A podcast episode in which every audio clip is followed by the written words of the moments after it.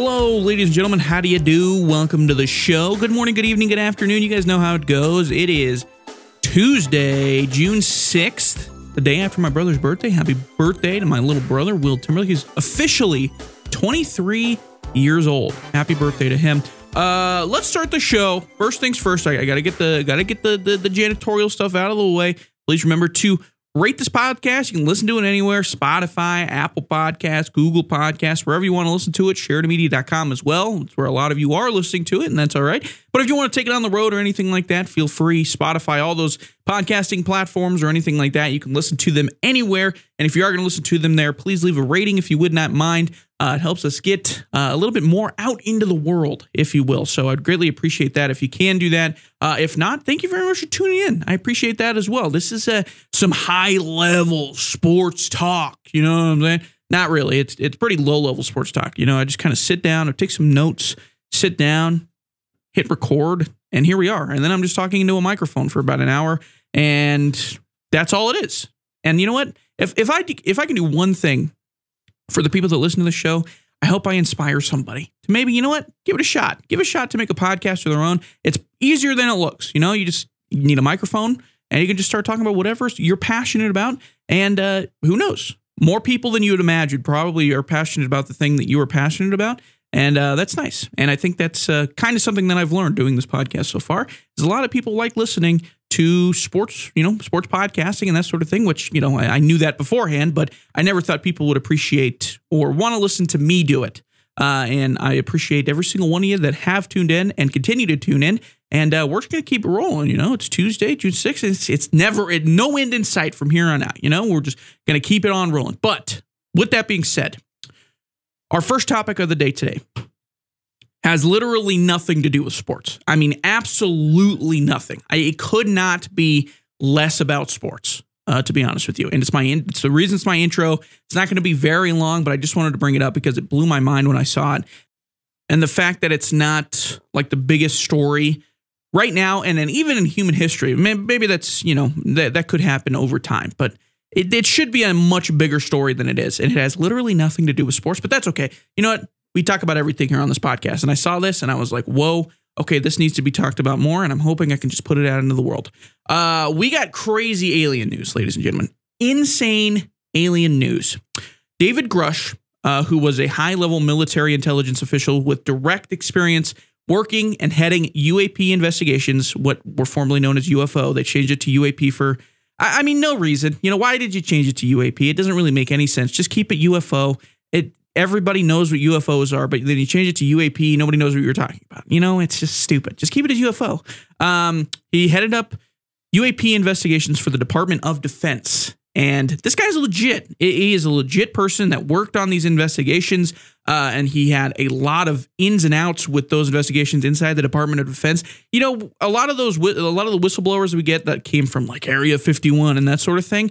You know, it feels like they're kind of, you know, low level guys. The janitorial dude, the janitor guy, you know, oops, it went through the wrong door, and I saw an alien. You know, that sort of thing. But this guy testified in front of Congress for like 11 hours. He spoke to Congress about these sorts of things, about the UAP investigations, as somebody who is working for the government and doing work for them. Well, guess what, ladies and gentlemen? He has whistleblowed that he has direct knowledge and has reviewed official military documentation of recovery programs, including some successful recoveries of non-human made craft. I'm going to let that sink in for a second, and I'm going to repeat it. He has direct knowledge and has reviewed official military documentation of recovery programs, including some successful recoveries of non-human made craft. These claims are being backed up by additional intelligence officials corroborating his claims, both on and off the record, and has testified under oath for 11 hours.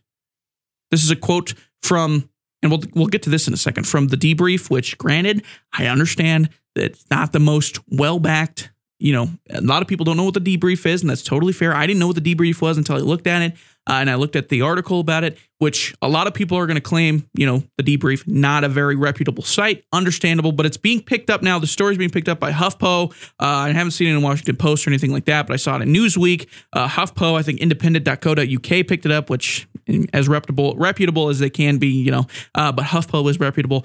Newsweek is reputable. Washington Post is reputable to pick that sort of thing up. But those are the first ones. But the fact that the debrief was the first one, like, what are we doing? Okay, we've got these incredible news organizations that work and newspaper organizations, that sort of thing, written literature organizations that tell news. And the fact that a place called The Debrief was the one that picked up on this and actually ran with it is kind of disappointing. And I understand that, like, they've been fooled so many times before, and that's totally fair. But man, I mean, the stuff that this guy has seen, and the fact that he is probably the highest level military intelligence official that we have had make these sort of claims, and the fact that he's testified in front of, you know, Congress and that sort of stuff is incredible. And here's a quote from The Debrief. Beginning in 2022, Grusch provided Congress with hours of recorded classified information transcribed into hundreds of pages, which included specific data about the materials recovery program, end quote. So he has experience in this area of expertise. He worked for the Department of Defense regarding UAP investigations, and he's a whistleblower now, and he's talking about the fact that the United States of America have recovery programs and have successfully recovered. Some successful recoveries include non-human made craft. It is a high-level military intelligence official saying out loud, yeah, no, we've taken aircraft from that have crashed or whatever, and yeah, we have them. That's nothing human-made, and everything that you've ever seen in movies about Roswell or anything, probably true. That's insane. That's insane. That's insane. That's insane. That is the biggest story. That's true, and it only escalates from here. We're talking about the biggest story arguably in the history of mankind, because then, you know, we're only adding to the fact that we're not alone in the universe and that sort of thing. And that becomes a whole other bigger picture situation. And this could be the flashpoint, which understandably, a lot of people are shaking their heads like, no, there's no way. There's no way. OK, because we've all been fooled before. We've heard about these random people from that worked at Area 51, but there's no credentials to it and that sort of thing. This guy has credentials. He was a high-level military and intelligence official. I mean, this should be getting more news, okay? We're talking about arguably one of the biggest whistleblowers in the history of mankind if this all checks out. And from what I understand, with HuffPo running with it, Newsweek running with it, a lot of it has more or less checked out. And additional intelligence officials have corroborated his claims, both on and off the record. The fact that we're getting people on the record, too, is insane. And the fact that he testified under oath for 11 hours and, you know, it all seemed legit through that it's incredible. It's incredible. The fact that this is coming out now. Remember, mark this day on your calendar, because if this becomes a flashpoint, you know, this is the moment that we can all look back to and be like, OK, this is when it busted wide open. We'll look back on it and be like, I'm glad this happened this way, or I'm glad that it happened at all, because maybe this is the beginning for us. You know, this is the advancement that we're all looking for when it comes to maybe technology, human technology, and so on and so forth. Maybe the government's like, yeah, you know what? We can't stop it at this point. Here's everything that we found regarding, you know, non-human made craft that have crashed, and the fact that we've gone through recovery programs and found these non-human made craft. We've learned from them, and you know what? Maybe here's an idea. We'll use the stuff from this non-human made craft, and we'll finally be able to get like 70 miles to the gallon on our cars. I mean, that would be the greatest advancement. That would be the greatest advancement in human history. I mean, the aliens, even if they're not there, if we get from, like, you know, 40 miles per gallon for a lot of people, and then the fact that we found, you know, non-human made craft and we could advance it to 70 miles per gallon, oof, that's big. That would be huge. Okay, we're going to talk about sports now. I apologize. I just wanted to talk about that because it blew my mind. It wasn't getting as much coverage as I would have liked it, because this is massive news. It is insane, huge news. If it's true, David Grusch checks out, a high-level military intelligence official. I mean, it would be massive news. Let's talk basketball. slash some golf stuff too, because we got to talk about the PGA Tour and LIV Golf merging together, which it just hurts my head. You know what I mean? It's just so annoying the way that entire thing is played out. We'll talk about that in a second. But first, I want to talk about Miami Heat, Denver Nuggets, finals going on. Two pretty good games. Denver Nuggets kind of blew out the Heat in the first game, but the second game was very entertaining. We were about a three-pointer away from Jamal Murray from going into overtime. And the Heat, it took the Heat a unbelievable fourth quarter. 36 points in the fourth quarter off of 16 shots and 10 free throws is basically as perfect of a fourth quarter as you're ever going to have. They had Jimmy Butler with 8 points. Bam Adebayo with 7 points. Duncan Robinson came in off the bench and had 10 points in just the fourth quarter alone. So it took the Heat a pretty monumental fourth quarter in order to come back into that game and take it. And I think the one thing I wanted to reflect on more than anything about game two was Erik Spoelstra after the game, basically in the post-game press conference. First, let me state that Nikola Jokic in this game, he was not as not efficient. Efficient's the wrong word, but not as effective, I guess, is probably the better way of phrasing it. As effective as he was in the previous game. He did have, he had still, all things considered, a very good game. He dropped 41 points. He only had 4 assists though, 11 rebounds. Shot 16 for 28, so a lot of shots leading to 41 points.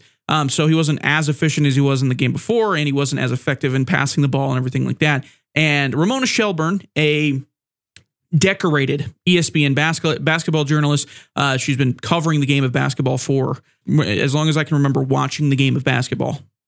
And in my opinion, this was at Erik Spoelstra's post-game press conference. She asked a very reasonable question, in my opinion, and I wanted to talk about the response that Spoelstra had to the question, and then kind of the overarching problem, in my opinion, with coach press conferences. And it's not just in basketball, and it's definitely not just Erik Spoelstra.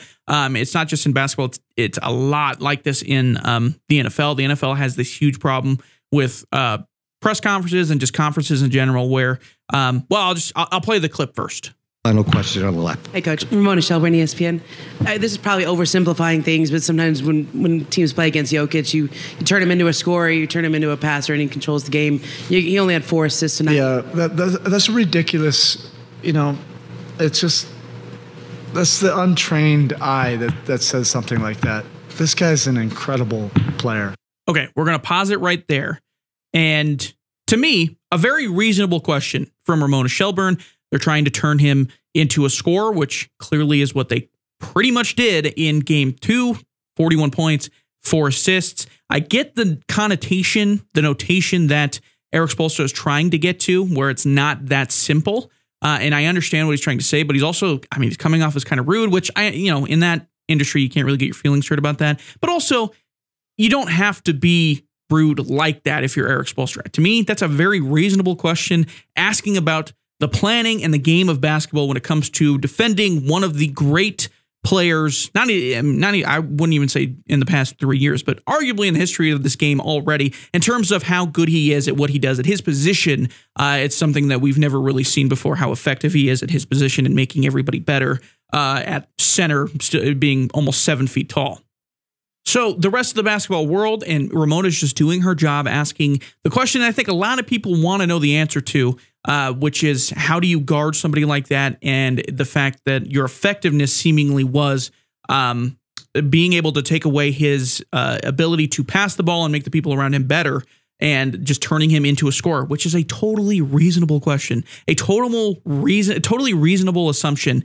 And the fact that Spoelstra's answer to that was so just like blown off, kind of ridiculous question, kind of stupid, that sort of thing. He didn't say stupid, but, the untrained eye, that sort of thing. Even though, Ramona Shelburne is not the untrained eye. She is, she's not a head coach or anything like that, which granted, is a whole other level of this sort of thing. But it's saying she's an untrained eye is also a very a very, to me, a slight on what she has done for the last 30 years or whatever, in the business that she's in, covering the game of basketball. I mean, she's been doing it forever, working for ESPN forever, working in that industry forever, watching and you know, covering basketball since I've, you know, been watching basketball forever.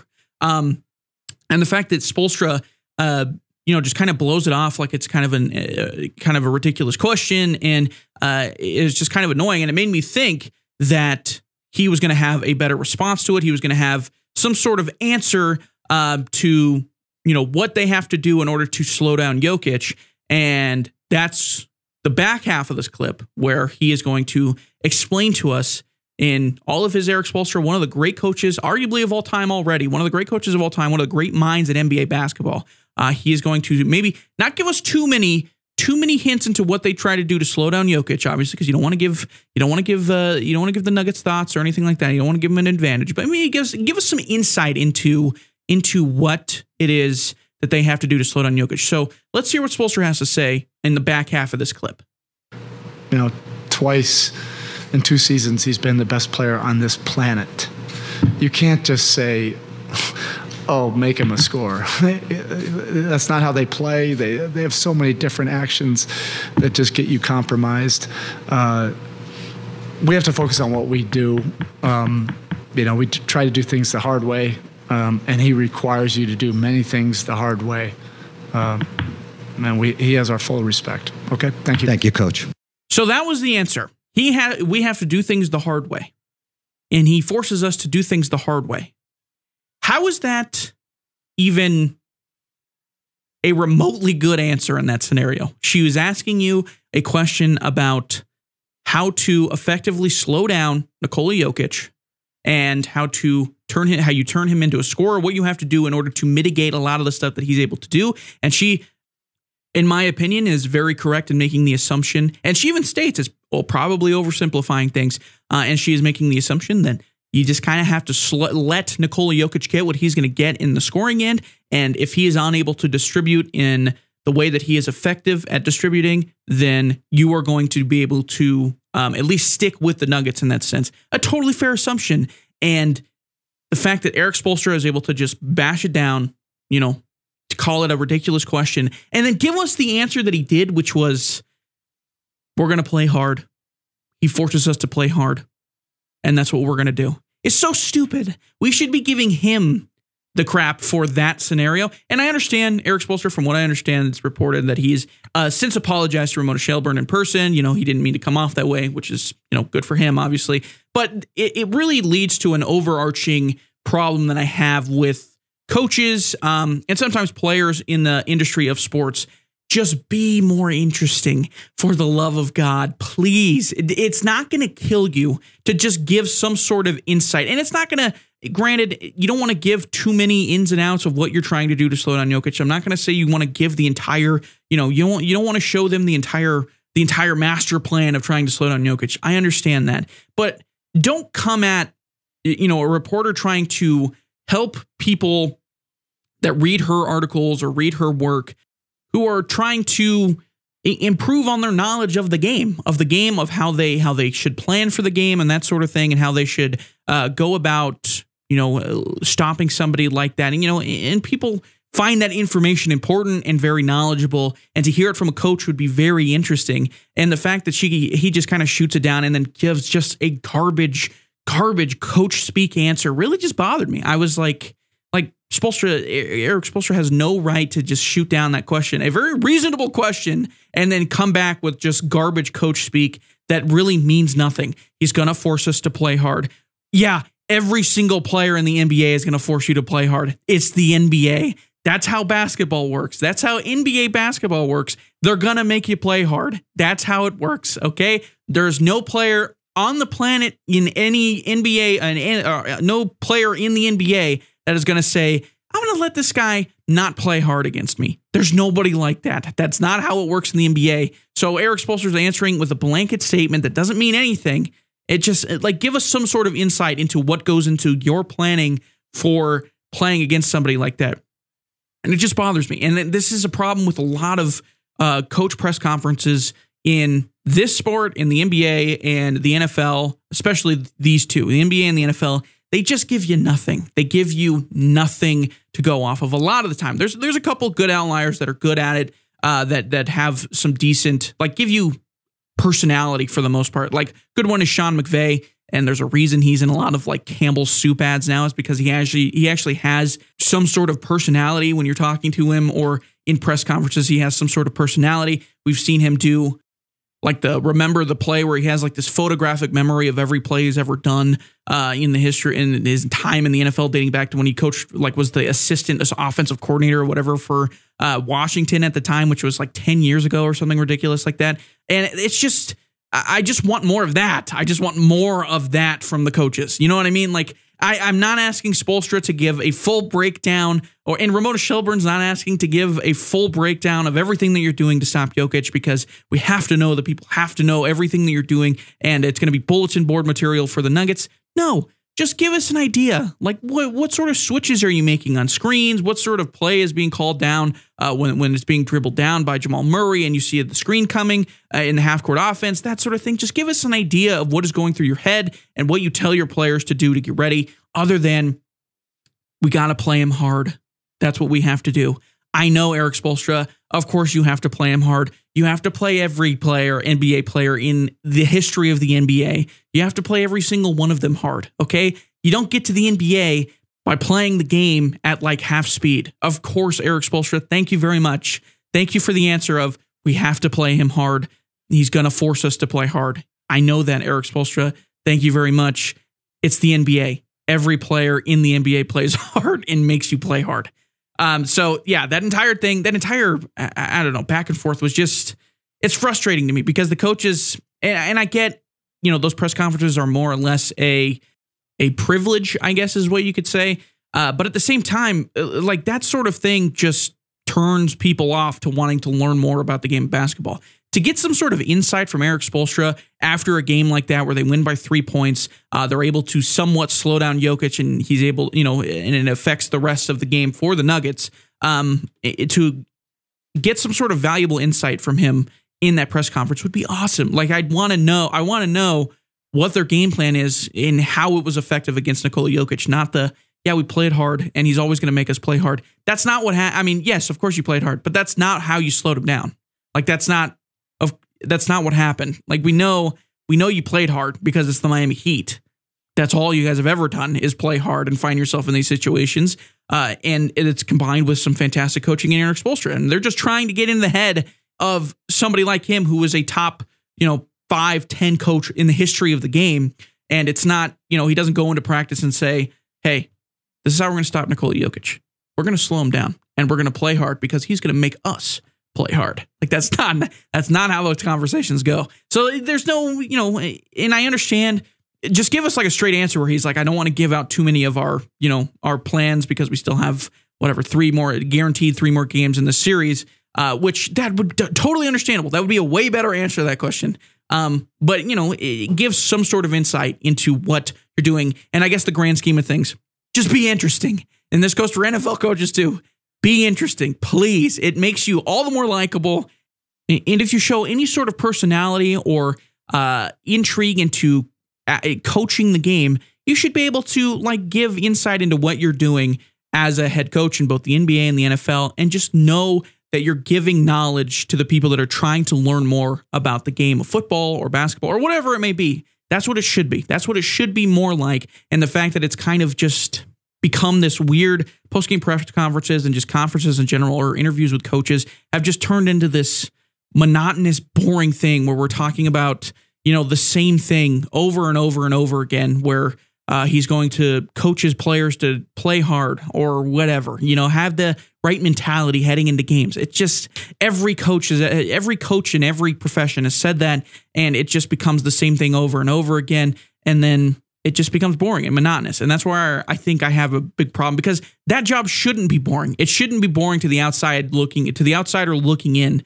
And the people that listen to those conferences or those press conferences see that, and they're like, is that all it takes? And we all should know by now that that's not all it takes, obviously. But, if you're not giving the insight or any sort of idea of what goes into what you do, in terms of preparation, other than, you know, telling the guys to get ready and prepare hard, then of course they're going to have that idea. So that was the big takeaway from Erik Spoelstra in that entire press conference. It just bothers me because I know there's a lot more intrigue and interest into what goes on week in, week out, game in, game out for every one of these games. Every one of these games. I think The Last Dance kind of puts it into perspective pretty well, like the documentary about Michael Jordan and that team and what Phil Jackson was trying to do with that team as they slowly came to a close on that dynasty. And, you know, the fact that we're getting it more in documentaries. Why did I say that weird? Documentaries, you know, years down the line is just like, great. I'm glad I'm getting this now, but it would have been really cool to have some sort of idea what was going on at the time, you know, because I love basketball and I love sports. I want to know this sort of stuff. Ladies and gentlemen, it is time for a break to hear from one of our sponsors. That is right.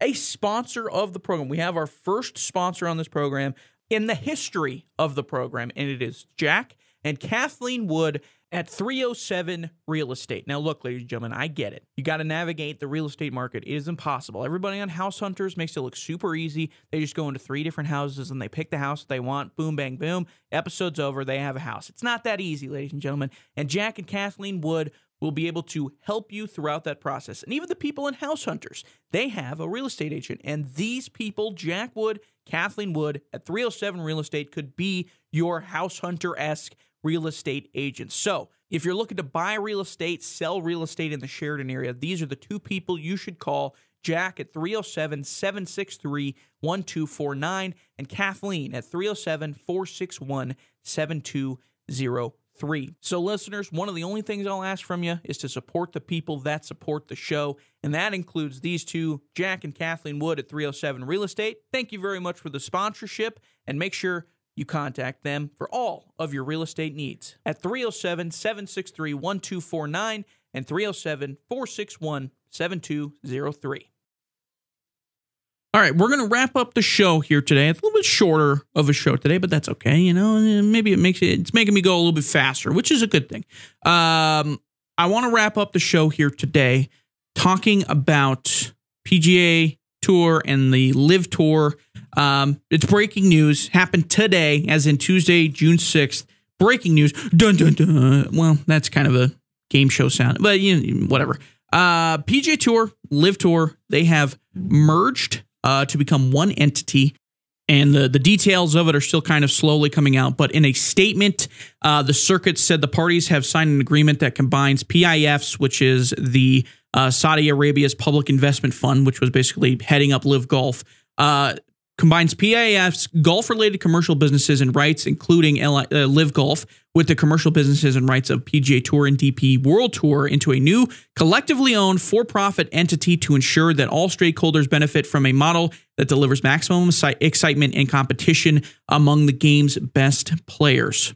And that also, the circuit said the agreement also ends all pending litigation because LIV Tour sued, I believe, or players in LIV Tour sued the PGA Tour because they had some sort of, there was belief that there was some sort of, that the PGA Tour had some sort of monopoly over the game of professional golf in that sort of sense.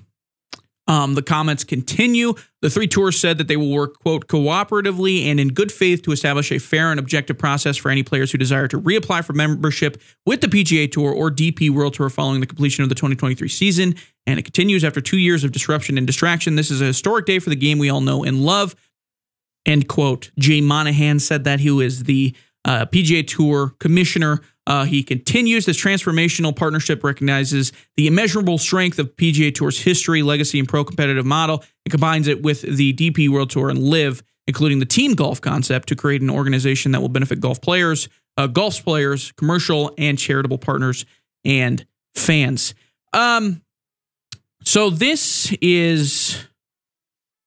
I feel bad for a lot of the people that were on the PGA Tour. It was reported that Tiger Woods was offered like $800 to $900 million to play in LIV Golf. He held his guns, and the PGA Tour, in all its, I'm rubbing my face, infinite wisdom was before, when LIV Golf was really starting to take over a lot of its players as the, golf company that would be paying out a lot more sums of cash because it's coming from Saudi Arabia, which given some of the geopolitical situations in Saudi Arabia in connection with the United States, rubbed a lot of people the wrong way, and rightfully so. I'm for the most part very much for a lot of players or whoever it is chasing the quote unquote bag. They should deserve to get paid for what they're doing. And if people are offering that amount of money, it shouldn't bother us in that sense because, it's not our money by any means. But there is a caveat to that when you're talking about certain entities offering the money. Saudi Arabia, I'm not. I would have serious.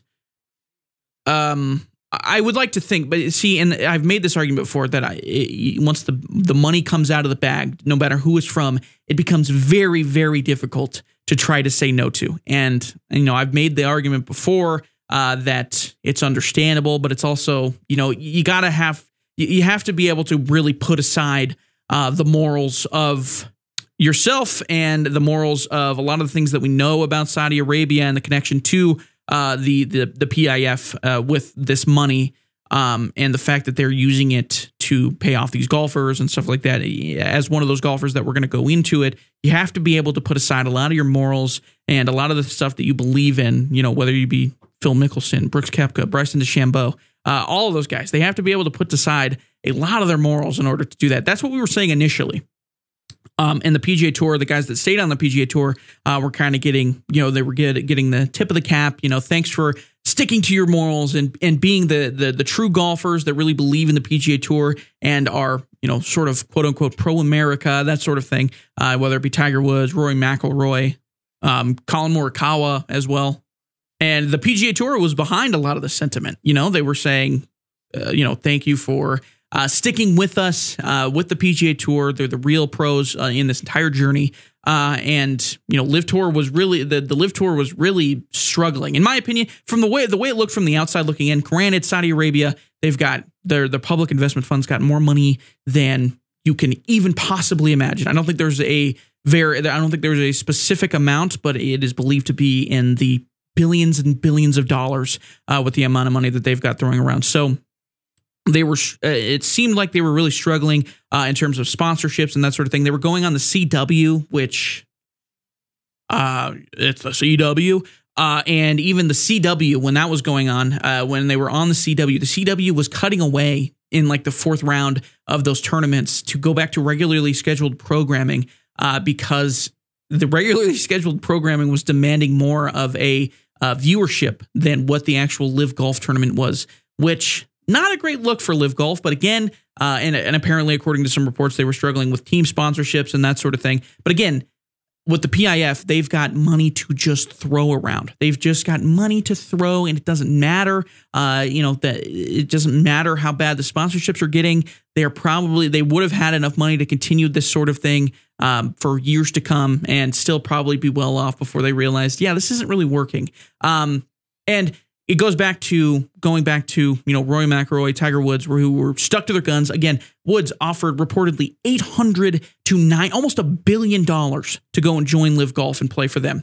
And he stuck to his guns, wasn't paid nearly that same amount of money to play under the PGA Tour. And he was seen as kind of a hero, somebody that stuck to his morals, a very, granted, you got to take it with a grain of salt, but a good person sticking to his morals in that sense, which, he's got a history, obviously, but Rory McIlroy in the same situation. And the fact that all that led up to the PGA Tour giving them a pat on the back. And then just 2 years later, the PGA Tour saying, we'll take the money, I mean, we'll take the money. If Rory didn't take the money, I'll take the money. Why don't we take the money? And that's what the PGA Tour did. They said, let's take the money. We'll take the money. And I feel so bad for Rory McIlroy, Tiger Woods. Tiger Woods would have made $800 to $900 million just for him to go to LIV Golf, spend 2 years in LIV Golf, and then eventually come back and be able to play for the PGA Tour again. like nothing happened, which is essentially what's going to happen with a lot of those other guys. Brooks Koepka, Bryson DeChambeau, all those guys that are playing for LIV Golf, they're going to be able to re-enter their membership into the PGA Tour and keep the bank that they just made on the LIV Golf Tour like it was nothing. So if you're Tiger Woods, Rory McIlroy, all those guys that stay in the PGA Tour, you have to be pissed. Colin Morikawa, you have to be so mad. These guys would have made buku bucks just playing in the LIV Golf Tour for 2 years. If you could see into the future, that would have been a great grab. They should have gone into the, now I'm saying, and I'm somebody that I would have really had to have, I like to say this obviously, but I really would have had to sit and think about joining something like that because of where the money's coming from and what it's going into, and the very public involvement that fund has had in very nefarious activities, to say the least, involving American citizens, American journalists, and so on and so forth. I'd really, really have to sit down and really judge take a look at my inner self and view how I look at myself. Is money really everything? Before I joined the LIV Golf Tour. But if I had the inclination, the forward thinking that, yeah, the PGA Tour is just going to take the money, so why don't we just go and join LIV? Of course I would take it. Duh. If I'm just going to be able to join the PGA Tour again because the PGA Tour and LIV Golf Tour are just merging like it's no big deal, then who cares? What are we talking about here? Just go join the LIV Tour and then come back and play for the PGA Tour 2 years later and make your insane amount of money. Like it's no big deal. It's so ridiculous how the PGA Tour handled this. It's been so bad. It's just been a huge joke. And I feel bad for Woods, Rory McIlroy. I feel bad for those guys because they should have taken the money, because the PGA Tour didn't give a damn about how they held onto their morals or anything like that, because the PGA Tour in the end didn't do that. They didn't hold on to their morals. They said, yeah, we'll take the money. Thank you very much. We'll take the money from the Saudi Arabian Public Investment Fund. No problem. And then we'll just merge. No, like it's no big deal. I feel bad for those guys, man. I mean, it reminds me a little bit of like the Magic Johnson Converse shoe deal back in the, when was it, 70s or something like that, when he was playing, obviously, the 70s and 80s, where he missed out on like an estimated like $5.2 billion because he chose Converse over Nike. But the similarities end kind of right there, because it's more like if Converse kept him on, they were going to pay him a lot less, which they did. But then in the end, after a couple years, they just merged with Nike, and he still missed out on all that money because he didn't sign with Nike's deal. Like that's similar to, and of course you're going to be pissed at that, because if he didn't miss out on the direct payment of $5.2 billion. But if you missed out on that amount of money, like in the end, and that's what they were willing to pay Tiger Woods up front, was $800 and $900 million. And now that they're merging, that's completely off the table, because, you know, you're not going to be able to pay him that and then pay the rest of the field that. For the most part, because you're merging the PGA Tour, the DP World Tour as well. So there's a lot more players. So that entire deal is completely off the table. And if you're Tiger Woods, you're just like the not the one time, but one of the few times you actually tried to hold on to your morals and show that you're actually a good person. It backfired on you. So why would you do that ever again? Why would you try to be the good guy in that situation ever again if the people that are above you, the tour that is sponsoring you, the one that has made you the idol of that program, of that entire tour for the last 25 years, it's just going to turn around and take the money anyways? Then why would you hold to your morals in that sense? It's just been so poorly handled by the PGA Tour. And I'm stunned at how, like, they know it probably looks really bad on them. But the lack of self-awareness from the PGA Tour in general has just been comedic.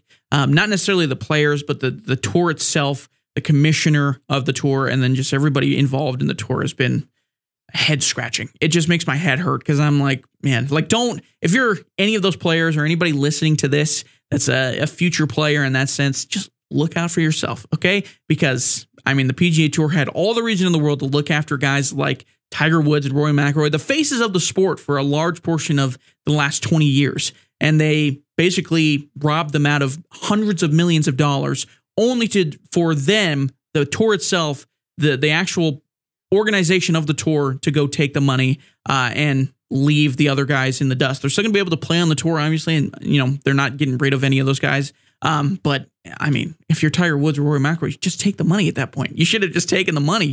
I'm sure they're looking back and really, like, They're probably pissed at the PGA. I would imagine they're very angry at the PGA Tour. I would be stunned if they were just completely okay with how this has gone about.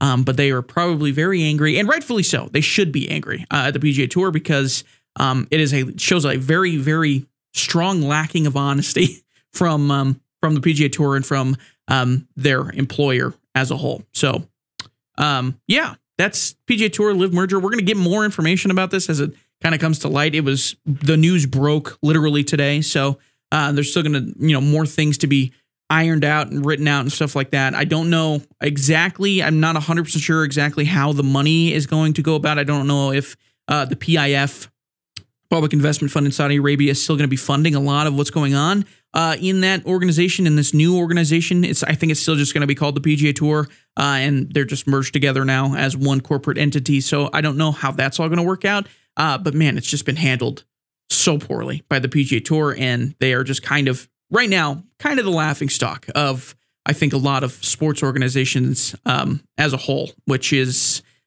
deserved. It's very much deserved. All right, ladies and gentlemen, that is going to wrap up the show today. I want to thank you very much for tuning in. It's a little bit of a short one today, but that's okay. 40 minutes, still a decent amount of time. I want to thank you very much for tuning in. Thank you for listening to the alien talk for about the first 8 minutes of this podcast. That story just blew my mind when that came out, and the fact that more people are picking up on it, more news outlets are picking up on it, is a good thing. That should be news across the world. That should be news everywhere right now.